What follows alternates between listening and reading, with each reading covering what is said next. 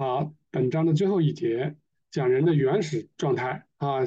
既然讲原始状态，就人当当初的样子啊，那人本来应该是这样的，那就会引发后面，哎，为什么会变了呢？那就是堕落了。嗯，为什么会堕落啊？啊，所以我们先来讲原始状态是怎么样的。就原本初是神性秩序的形式，就是神造人本来是你造为神性秩序的这么一个形式的。啊，因为人是照着神的形象和样式造的，是照着人的形象、神的形象和样式。啊，这就形象和样式，我再多讲两句。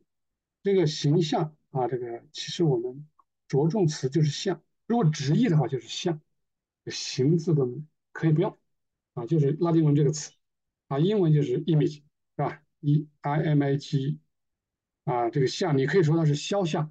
你可以是印的像，是吧？你可以是什么雕的像，反正就是这个像，啊，这像，就你只是个像，所以为什么这个这个就有老说你不要去拜像、造像，啊，他还翻译成偶像，这个偶字可以去掉，就是你不要去拜这个像，因为你只是像，你不是本体，你要拜的是本体，本体是谁？本体是这个，本体是亚哈发哈，我们不是说过了吗？这个才是存在的本体，是本身。你要拜本本身，你不要去拜那个像啊，那个像是个虚，可以说是虚的啊。但是我们感觉是实的，对吧？啊，所以因为感觉是实的，是真的存在，所以他才会去拜啊。啊，这个像。那什么叫样式？样式这个词在拉丁文里面是这样写的：s i m r l i t u d o。啊，我读的不准，我就不读了。有点类似于这个，有点这个相当于。叫相似啊，相似这个前面叫相像，这么这么通俗的讲，前面是相像啊，就那种照的像一样的，画的像一样。后面相似，相似跟相像有点不同。相似的意思就是说，它是从爱的这个角度来讲，从这个爱的角度来讲，这个是从智慧的角度来讲啊，就是你是这么一个样子啊，但是这个从这相似来讲呢，就是就好像你你是他的一个。物质或者怎么讲？你是你是跟他差不多的啊，你跟差不多的，呃，就是跟这个像还是有点分别啊。我们可以从这个爱的角度，这个是从智慧的角度来讲，或者前面是从真理的角度，后面是从这个善的角度啊来讲。好，这里就就就就就多说两句。而又因为神是秩序本身啊，神是秩序，神是 order 啊，这个词哈，英文就是。Order order 啊，人是这个规则定规秩序是啊，神啊，神是秩序定则定规规则，它的本身。那么所以推理，那人就应该是这个秩序的形象啊，因为神是秩序啊，神是人是神的形象和样式，那你也是秩序的形象和样式，所以这个秩序已经造在你里面。啊，你是他的形象和样式，那这个秩序怎么建立的？又怎么维持呢？就这两样东西来维持，一切都恢复到原点，神性爱和神性智慧。那这个神性智慧呢，就对应这个形象，神性爱就对应这个样式，啊，对应这个样式。他人被造为这两个东西的容器，接受它的容器。然后呢，于是啊，他说于是二者。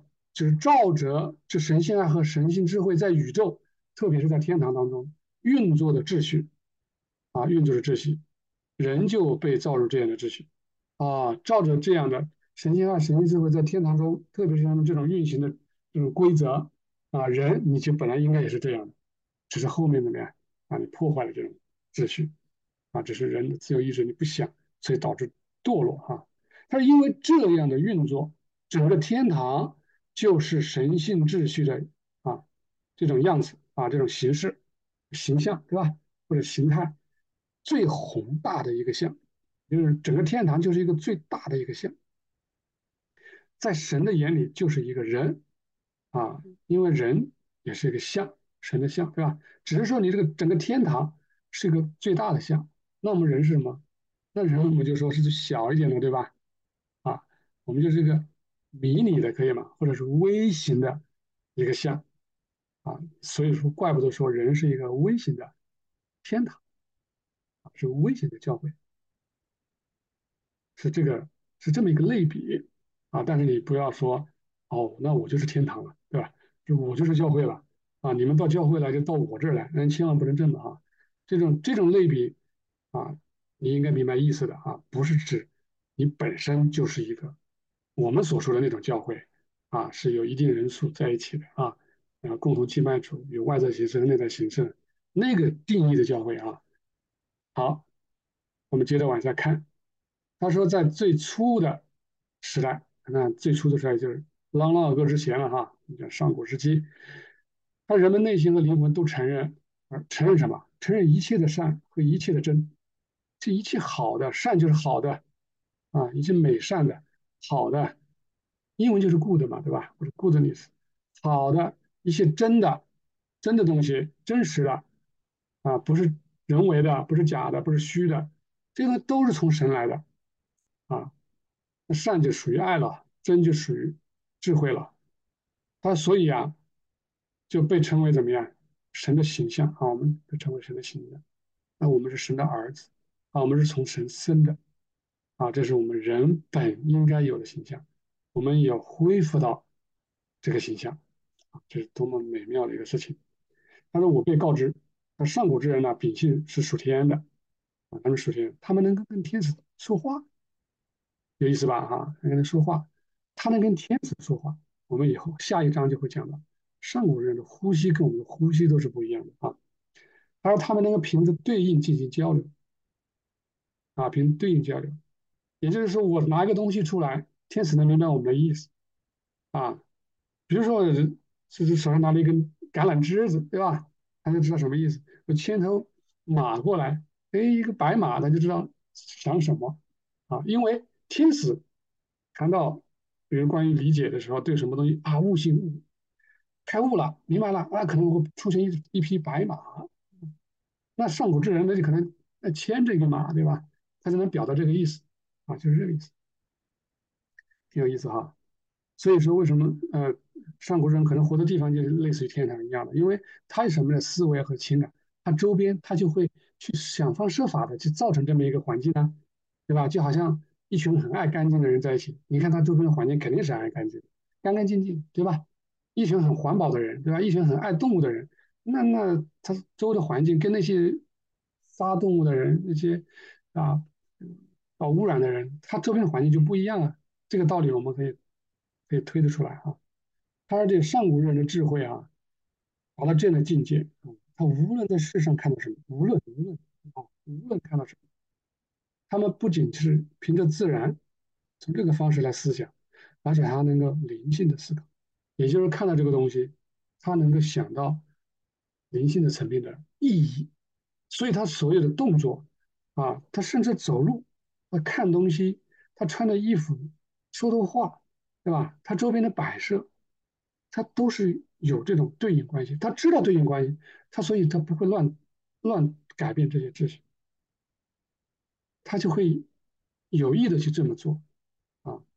其实后人从他这里面学到一些东西，包括我们后古代文化里面很多东西就是学到那么一点点，但是又不知道本质啊，学到一点点，就知道什么是用圆，什么用什么为什么有方和圆，对吧？啊，这种概念是什么？啊，为什么这个？海边里面有一个日，有个月，还有星星呢。日月星为什么叫三才？这代表的是什么？对吧？啊，那也是我们上古之人，他看了之后，他马上就有一个理性的思考，所以他跟天堂的人是可以相结合的。啊，这个我可以举一个例子，比如我们唱诗篇，比如假设我们唱诗篇二十三篇，耶和华是我的牧者，是吧？这个。就是当你是唱到你坐在神的宝真殿里啊，你说我们行过死荫的幽谷啊，等等哈，你的杖你的杆，你在唱这些中文的文字的时候，你想到的不是一根竹竿，啊，你也不是只是想到一个神的这个教堂，你想到了啊，原来杆是他的这种指引真理的指导，对吧？行过死荫的幽谷，这真的不是什么死荫幽谷啊，是你在征战当中与魔鬼抗争当中碰到那种痛苦那种绝望啊然后你又因为他的指导而走向福杯满盈对吧？福杯满盈杯不就是真理嘛让它充满你啊让你能够脱离这种困境。那这种感觉你这么想的时候啊跟爱呀智慧啊良善呐征战的有关系的时候那么跟你在一起或者跟你对应的那个天使他就会感觉到快乐。